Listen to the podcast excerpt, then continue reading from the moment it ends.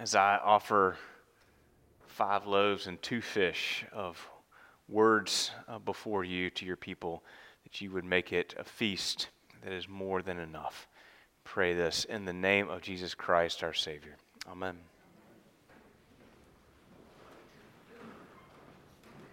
Well, good morning and Happy New Year. It feels a little late in the year to be saying Happy New Year, right? It's 7 days already, but I haven't seen you. So I'm just glad to see you. Happy New Year.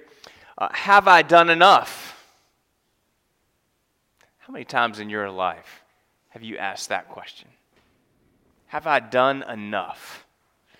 Maybe you were asking it at the end of the year, looking back over your year. I can remember sending off college applications or job applications or trying to solve different problems or trying to patch up relationships, but never being quite sure, have I done enough? That is, I think, a haunting question. Whether we are talking about planning for a trip or saving for retirement or launching our kids out into the world. Have I done enough? But it is a particularly haunting question when one thinks about their life through the lens of their death, staring down finality, the prospect of having no more chance to impact the world. It is a question that I have heard asked in one way or another by many people at the end of their lives. Have I done enough? Some of you will remember the closing scene of the at the end of the World War II movie Saving Private Ryan. Many men had lost their lives saving Private Ryan. And Captain James Miller, who is played by Tom Hanks, had died looking into Private Ryan's eyes and said, "Earn this. Earn this." And so the closing scene shows Ryan, who is now well into his 70s, kneeling at Captain Miller's gravestone cross at Normandy, saying essentially to Miller's ghost that he has tried to live a good life and he hopes that he has done enough. And then with tears in his eyes, he turns to his wife and he pleads, "Tell me I'm a good man. Tell me that I've lived a good life." Just watching that scene in preparation for this sermon, I got choked up because, like so many of us, he hopes, but he's just not certain, and he's got no way to really know for sure.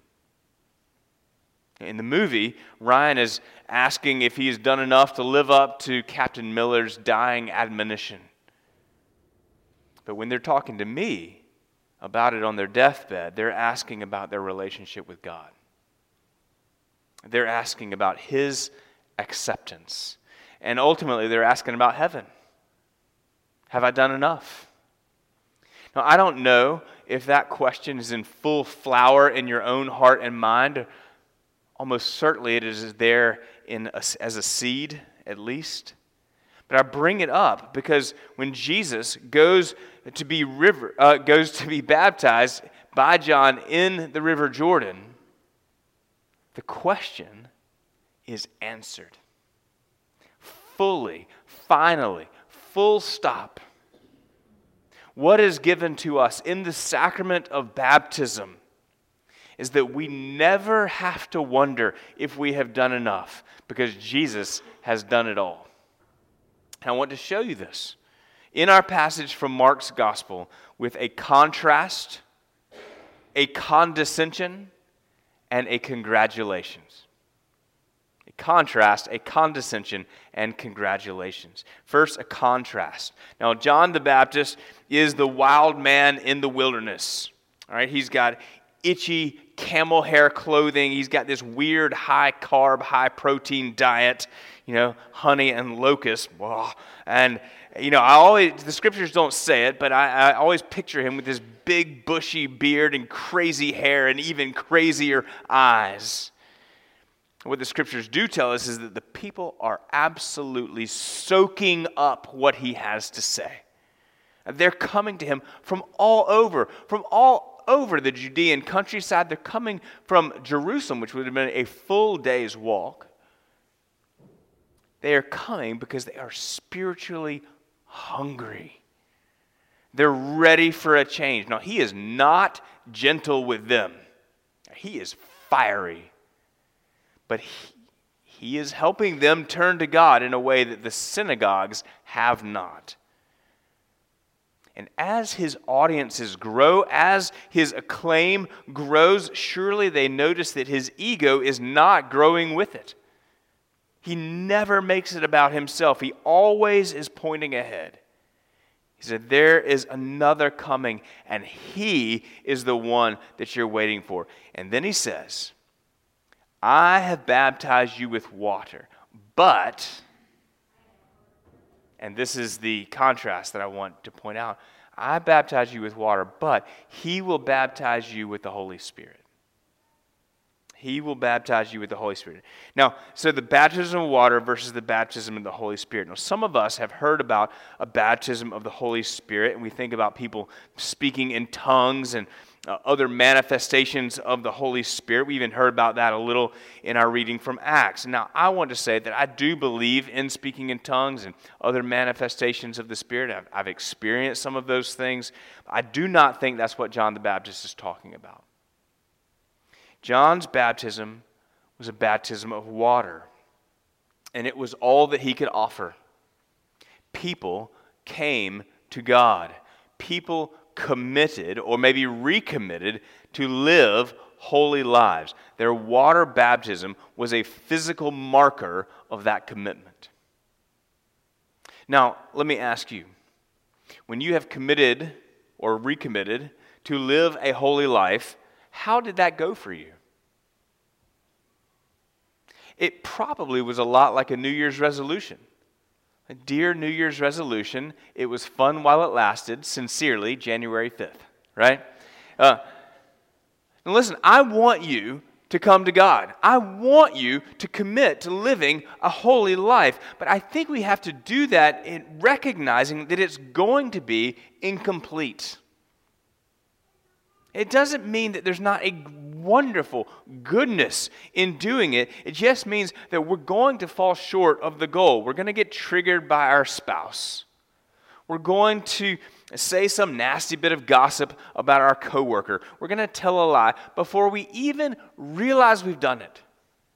Now, we can apologize and we can try to get better, and that's part of the deal. But there is a wonderful goodness about coming to God. But if that's all there was, we're left asking the question, have I done enough? And of course the answer is no. And John knows all of this. And so he contrasts the baptism of water that he can offer with the baptism of the Holy Spirit that Jesus will offer. Where the baptism of water is us coming to God, the baptism of the Holy Spirit is God coming to us, immersing us in his love and his acceptance.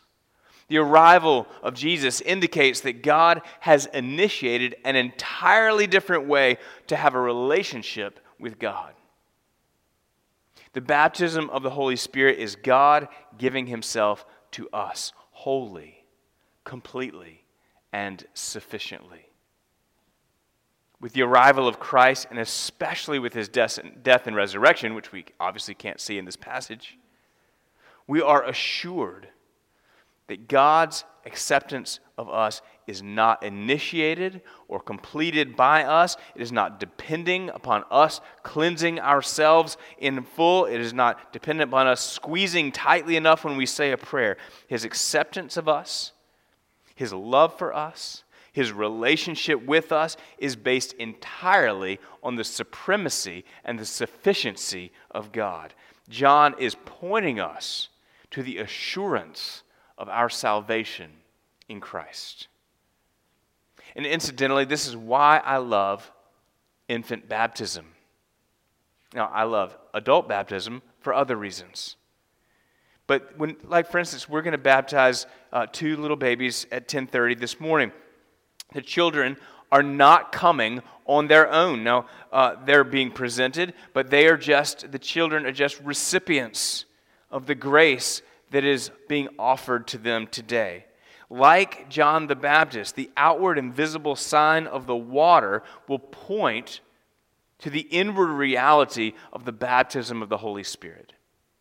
In all their lives, little Margot and little Paul will be baptized, but they will only be able to say that they were sealed by the Holy Spirit in baptism and marked as Christ's own forever. They will only be able to say that it was all God's grace to them, and they made no effort for it on their part. So that's the contrast, the baptism of water versus the baptism of the Holy Spirit. And it leads us to the second point, which is the condescension of Jesus to us. Now, I don't mean that Jesus looks down on us in a way that is condescending. Now, he could, but he doesn't, and that's part of why we love him so much. The theologians talk about the condescension of Jesus, not as Jesus looking down on us, but as Jesus graciously coming down to us. The one person that could adequately come to God because he was God. The one person to live a holy life, and therefore the one person who did not have any sin to repent of, shows by submitting himself to water baptism that he will basically go to any length to relate to us. Any length to relate to us. He did not simply model a good life for us, but he aligned himself with us. As Jesus wades into the muddy waters of the Jordan, he wades also into the muddy waters of your life. And just as any dirt or dust on Jesus would have been washed downstream, so because you are in Christ by faith and the baptism of the Spirit, your sin is washed away in God's sight. Jesus' baptism says that he is with us and that he is for us. Not sorta, theoretically, but actually in the muddy waters of our lives. He is not here to pat you on the head and say, well, thanks for trying. He is not here to say, well, you're great and whatever you say is just okay by me. And he's certainly not here to say, you're not enough. He is here to say that in me you are more than enough. He's here to cleanse us, to free us, to show us what love and forgiveness look like, to lavish us with transforming grace, and to turn us loose to live lives for his glory. He has come down to us. That is his condescension. And it leads us to our third and final point, a congratulation. Now, that may not be exactly the right word. It's just the closest one I could think of that would go with contrast and condescension. But congratulations, you are my beloved son, and with you I am well pleased. For a moment, John held Jesus below the surface of the water, symbolizing burial, symbolizing death.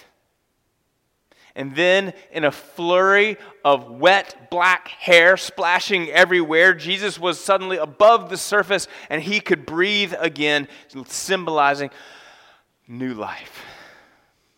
New life. But something remarkable happened in that moment. The sky parted.